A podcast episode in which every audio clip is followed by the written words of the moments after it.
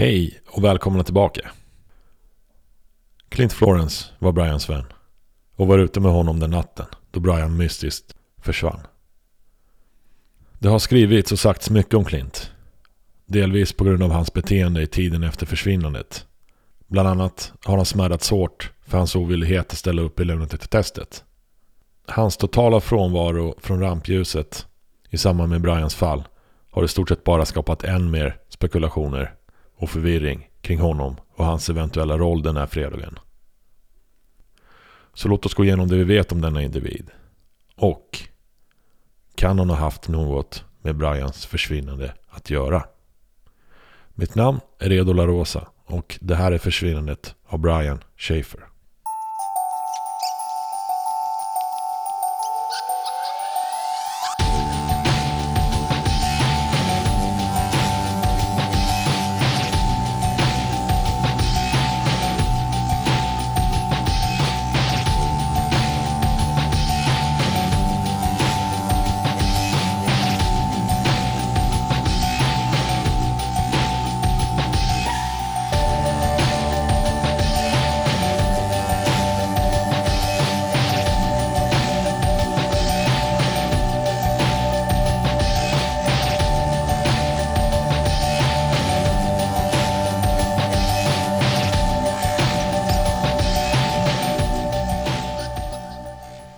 Juni 2006.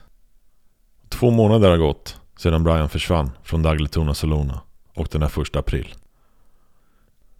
Columbuspolisen har desperat försökt få någon klarhet i vad som hänt Brian. Sökningarna har trappats ner till ett minimum. Man har tittat igenom Gateway-byggnaden flera gånger om. Knackat dörr i närområdet. Dykt i floden som rinner i närheten av campusområdet. Affischer med Brians ansikte sitter uppe nästan överallt i downtown Columbus. Videofilmerna med kameraövervakningen har inte gett fler ledtrådar. Får man in ett tips är man på det direkt. Men i övrigt vet man inte mer nu än vad man visste när man fått in den här anmälan söndagen den 2 april. Nu uppstår en situation där man måste börja titta lite mer på om någon i Brians närmaste krets berättat allt de vet och varit helt sanningsenliga. På det här sättet kan man även verifiera om vittnesmål förblivit densamma. Eller om någon detalj ändrats eller förvridits. Så man börjar sätta lite mer press. På framförallt Clint, Meredith och Randy Schaefer. Man bestämmer sig för att göra ett lögndetektortest. Vi har alla hört talas om ett lögndetektortest. Även kallat polygraf.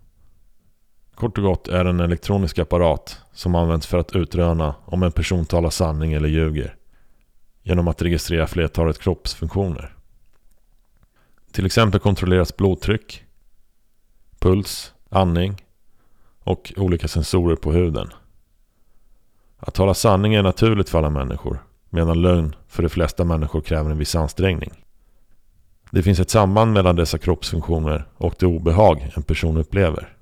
Detektorn avslöjar egentligen inte lögn eller sanning utan snarare personens reaktion på att få vissa obehagliga frågor. I vilken mån den utfrågade personen tror på detektorn har också en viss betydelse, men den är inte avgörande. Ren nervositet inför testet kan sållas ut genom att man ställer en del kontrollfrågor som är orelaterade till det eventuella brott man ska testa som. Utslag i testet får inte användas som bevis i domstol. Metoden används dock i mångt och mycket av USAs polisväsende. För att kontrollera folks välvilja till att utesluta skyldighet samt bedöma om folks vittnesmål i delar är sanningsenliga eller inte. När man då testar den här trion är Randy först ut och klarar testet utan förvillelse. Sedan gör Meredith testet och även hon klarar testet utan förvillelse. På tur står nu Clint Florence som vägrar göra testet helt och hållet. För att ta reda på mer måste vi dock backa bandet några veckor. Det är den 10 april. Den här dagen skulle studierna starta åter efter spring break. Många är hoppfulla om att Brian ska vara tillbaka. Den här måndagen skulle man dra ett streck över det som hade hänt. Det är bara några månader kvar tills terminen är avslutad. Och under sommaren börjar den så efterlängtade praktiken på universitetets sjukhus. Brian hade vid det här laget studerat för att bli läkare i åtta års tid. Inte skulle han kasta bort allt det här frivilligt. Var han okej okay, skulle han dyka upp på det där universitetscampuset och den här episoden skulle bli ett minne blott. Det fanns ett visst hopp för det om man gick på en tidigare händelse som inträffat i Brians uppväxt. Under en tidigare period i hans liv hade han rymt iväg och varit borta en vecka. Det hade inte varit en situation med några större drag av det som föregick nu. Brian hade bland annat haft kontakt med sina anhöriga under den veckan han varit borta. Men de likvärdiga tecknen fanns där såklart. Och man såg förväntansfullt på att något liknande kanske skulle repeteras och inträffa nu igen. Nära och kära, inklusive Clint och Meredith, samlas vid campusområdet. Nationell och lokal nyhetsmedia är på plats för att bevaka händelserna. Studenter, lärare och personal börjar anlända till universitetet. Lektionerna startar, men ingen Brian dyker upp. Den dagen görs två intervjuer med större spridning. Och i bägge är Clint med och intervjuas. Randy hade bett Clint att ställa upp i intervjuerna då han var Brians vän och hade varit ute med honom den kvällen. Clint hade verkat lite velig och obeslutsam om han skulle göra det. Till slut ställde han dock upp. Den ena intervjun med Rita Cosby för MSNBC tar ju upp i sin helhet i del 4. Clint redogör för händelserna den kvällen. I den här intervjun med NBC4 är Clint inte lika detaljerad med redogörelserna för vilka barer de besökt och vid vilka tidpunkter. Men han lägger till några saker. Att Brian var populär, men lite av en ensam varg. Brian gillar att antingen träffa någon som han känner, eller så vill han prata med bandet. Han är känd för att vandra iväg. Han gillar att bara vandra iväg och göra sitt liksom. Clint tror inte att Brian hade haft ett nervöst sammanbrott. Jag är rädd att Brian kan ha lämnat baren och att hans benägenhet att käfta kan ha gjort att Brian hamnat i en problematisk situation den kvällen. Självklart så önskar jag att jag hade stannat kvar. Men eh, jag tänkte inte på det så i det sammanhanget. Efter att den första intervjun med Rita Cosby visades i tv däckade nästan Alexis efter att ha hört och sett Clint beskriva Brian som en kvinnokar. I den andra intervjun så blev Randy bestört över Clints val av ord för att beskriva Brian. Clints medverkan i intervjuerna, som ju förvisso skedde efter en viss påtryckning av Randy som sagt, skapade en irritation som inte skulle gå över för Randys del. Clint hade fram tills den här dagen varit delaktig i att försöka finna Brian. Han fanns med där i letandet och i utdelandet av flygblad om Brians försvinnande. Polisen hade tagit Clint vittnesmål och intervjuat honom flertalet gånger om. Men inte såklart hållit regelrätta förhör ännu. Någon dag efter intervjuerna gör Randy och flera andra sökningar i ett område i västra delen av staden. Clint är med och hjälper till. Uppenbarligen ska Randy ha börjat skymfa Clint för det han sagt framför kameran några dagar tidigare. Sedan börjar Randy i framfullsig ton ammana honom att träda fram och berätta allt han visste om Brians försvinnande. Efter den här dagen går Clints fortsatta medverkan i ny fas. Han distanserar sig från Brians fall och hans anhöriga och skaffar en advokat, Neil Rosenberg, som hans ombud. Advokaten instruerar Clint att han inte ska medverka i Brians fall på något sätt och att all kontakt framledes ska gå igenom advokaten. Även beträffande framtida kontakt med rättsväsendet, utan undantag.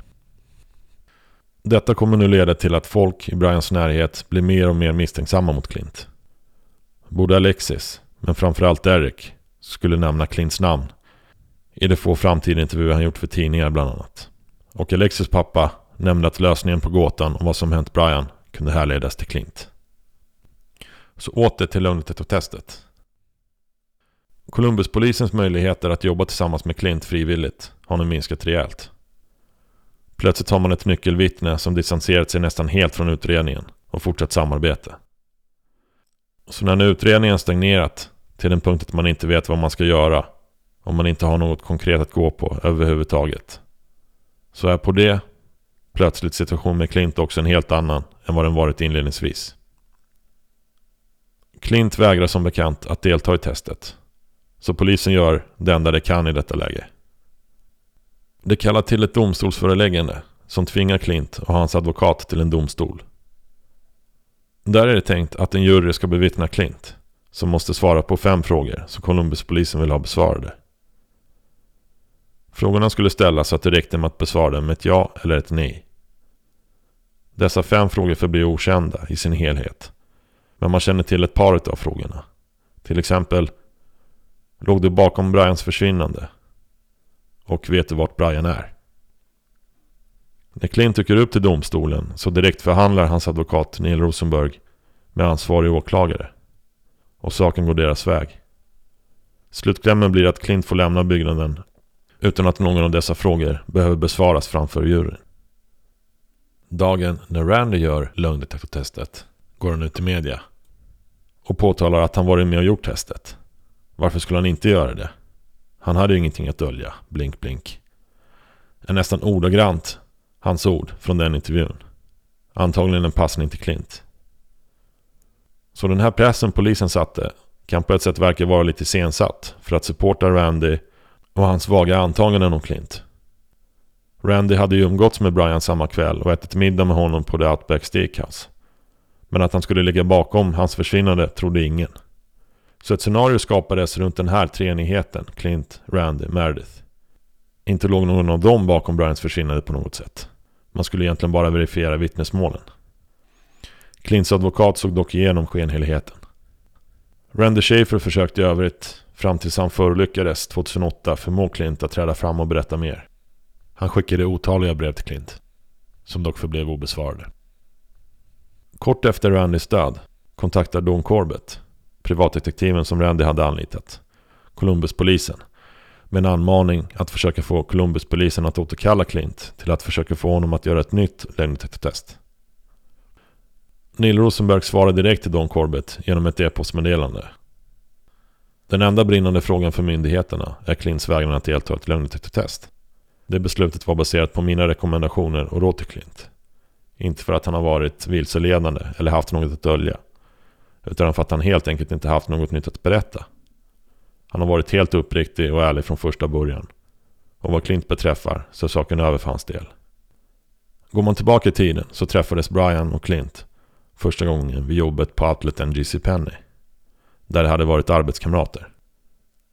När de sedan slog in på banan för studierna på universitetet hade de delat rum ett tag. Brian fokuserade på rollen som läkare med specialitet inom virologi. Medan Clint satsade på en mer medicinvetenskaplig roll som forskare. Huruvida det var världens bästa vänner vid tidpunkten för Brians försvinnande är inte troligt. Med tanke på Clints reaktion totalt sett efter den natten. Vid ett tillfälle bakåt i tiden hade de två bråkat med varann framför en större hop av vänner. Det hade slutat med att de gett varann varsin smocka. De två var definitivt bekanta och hade umgåtts en hel del. De kände sig till mots i varandras sällskap. Och det hade skapat en perfekt symbios för att matcha varandras personlighet när de var ute och festade loss.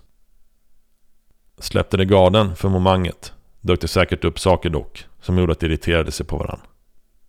Men frågan återstår. Hade Clint något med Brians försvinnande att göra den natten? Summerar vi den kvällen, fredagen den 31 mars, så anlände ju Clint till Brians lägenhet vid niotiden. varvid han parkerar sin bil där. Sedan gör det den här obligatoriska barhoppandet. Efter att det hamnat några kilometer bort vid The Arena District passade det väldigt bra att Meredith skjutsar dem tillbaka till Agletona där de skulle avsluta kvällen. Efter att de får skjuts av Meredith och det anländer till The Gateway Building får vi se trion åkandes upp för rulltrappan. Clint verkar redan här rätt dragen. Han halvhänger på handledaren för rulltrappan. Brian är positionerad längst fram i mer sober skepnad. Som den alfahanen han förmodligen var i relationen med Clint. Inne i baren får man känslan av att Clint sitter parkerad vid samma bord under de nästan exakt 45 minuterna de spenderar där. När baren ropar ut sista beställningen och börjar tända upp belysningen ser han mer än gärna fram emot att få åka därifrån. Brian däremot rör sig runt. Han minglar med gänget han känner igen, som är på hembesök i Columbus från studierna på annan ort. Han hänger med Amber och Brighton. Han går fram till baren och beställer fler drinkar. Han går även förmodligen fram till bandet och byter några meningar med dem. trots att ingen av bandmedlemmarna kommer ihåg något specifikt om Brian Schaefer alls.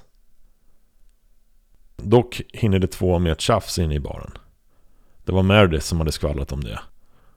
Men hon uppfattade inte detaljerna av just det här tjafset. Det kan ha varit en fyllegrej från Clints sida. Eller så kanske Brian retat upp Clint för han höll på och flörtade med hans studenter från universitetet. När vi ser Brian i foajén, utanför baren, så hade inte Clint något med det att göra.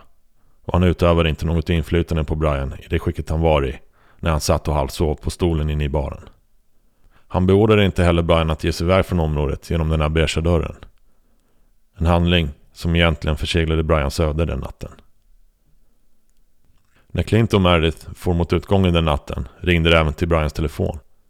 De stannade kvar nedanför rulltrapporna och sågs därefter lämna garaget tillsammans. De åkte därefter direkt mot professorns hus som Clint hade husgästat. Columbuspolisen kollade av om tider de hade angivit stämde in. Polisen kontrollerade även forensiskt av både Clints och Merediths bil. Samt dammsög efter spår i professorns hus. Inget avvikande hittades. I viss mån kan man anta att det faktum att Meredith ställde upp på det här lögndetektortestet så borde kanske Clint automatiskt blivit rentvådd.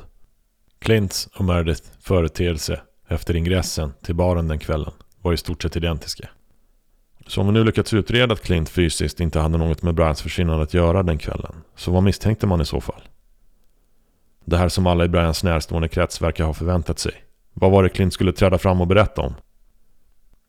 Randy hade ju varit inne på att det hade hänt Brian något. I alla fall inte att han hade det inte väl någonstans.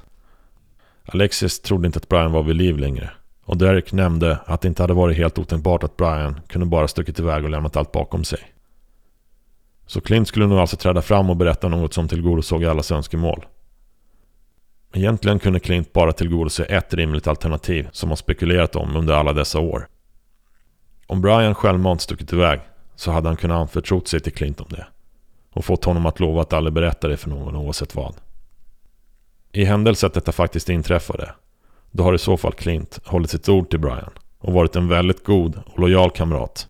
Och han har agerat enligt Brians önskemål under alla dessa år. Självklart krävs det att man tror på teorin att Brian faktiskt rymde iväg. Att ingenting heller nästan skulle kunna rubba Clints löfte till Brian. Som att Brians pappa förolyckades av ett fallande träd två år efter Berns försvinnande. Eller att en global pandemi drabbat jorden 2020. Inget verkar kunna rubba Clints hållning från att avslöja denna hemlighet till omvärlden. Det kanske var världens bästa kompisar trots allt. Rent krasst kan man kanske dra följande slutsatser. Är man ute och festar tillsammans förväntas en god kamrat se till att kompisen kommer hem helskinnad. Absolut. Brian var dock känd för att vandra iväg. Han hade gjort det förut när han hade varit ute med Clint. Och han gjorde det även den här kvällen. När Clint letat efter Brian i baren, ringt till hans telefon samt väntat på honom utanför så antog han bara att det var business as usual. Situationen var inte alarmerande nog för att han skulle göra allting i sin makt för att direkt slå larm när Brian inte var i krokarna längre. Tyvärr ett anletsdrag från Brians sida som gjort Clint mer okänslig än vanligt på den här punkten. Advokaten och de här lugntesterna då, då? Clint var inne på att det hade hänt Brian något. Redan efter tio dagars letande fanns det inget spår att gå på. Alla kort låg öppna på bordet vid det här laget. Inklusive möjligheten att sätta dit Clint. Då Randy började munhuggas med Clint visste inte Clint bättre än att han ansåg sig behöva hjälp med att navigera ut situationen. Han blev sedan uppenbarligen så pass nöjd med det här beslutet han tagit att han sedan till punkt och pricka följde alla råd han hade fått. Vi måste betänka att Clint, Brians egentliga partyvän den här kvällen, hade en egen karriär att uppfylla och ett eget liv att försöka få att blomstra. Nu när Brian var så att säga ute ur leken, antingen genom ett fasansfullt dåd, en tragisk olycka eller till och med ett eget försvinnande, så fanns det inget Clint kunde göra åt den saken. Att han kanske matat Brian och sig själv med alkohol den kvällen, eller möjligtvis gett honom något lyckopiller, kunde vara en egen utredning för något civilrättsligt, om inte annat. Så låg Clint bakom Brians försvinnande den natten? Nej. Vet Clint vart Brian är? Nej, förmodligen inte. Kan Clint känna till något enstaka litet som han inte delgivit utredarna? Förmodligen. Skulle jag kunna få tillbaka Brian eller undvikit det som hände den natten? Nej. Det enda det skulle ha inneburit är förmodligen bara gett Clint ännu mer huvudbry än det det redan gjorde vid den tidpunkten. Clint lade alltså locket på helt och hållet och fortsatte sedan att ha det så. Inte för att han låg bakom Brians försvinnande utan för att han helt enkelt inte haft något kapital kvar i fråga. Han ställde upp med det medel han ansåg sig ha råd att förbruka med tanke på den relation han hade haft med Brian. Och när man inte hittade Brian drog han rättligen eller felaktigt ut kontakten och bytte namn och lämnade Columbus. I ett fall med så få spår och ledtrådar som Bryans är kanske den enda brinnande frågan Clints vägran att delta i ett lögnetätt test. Så sant.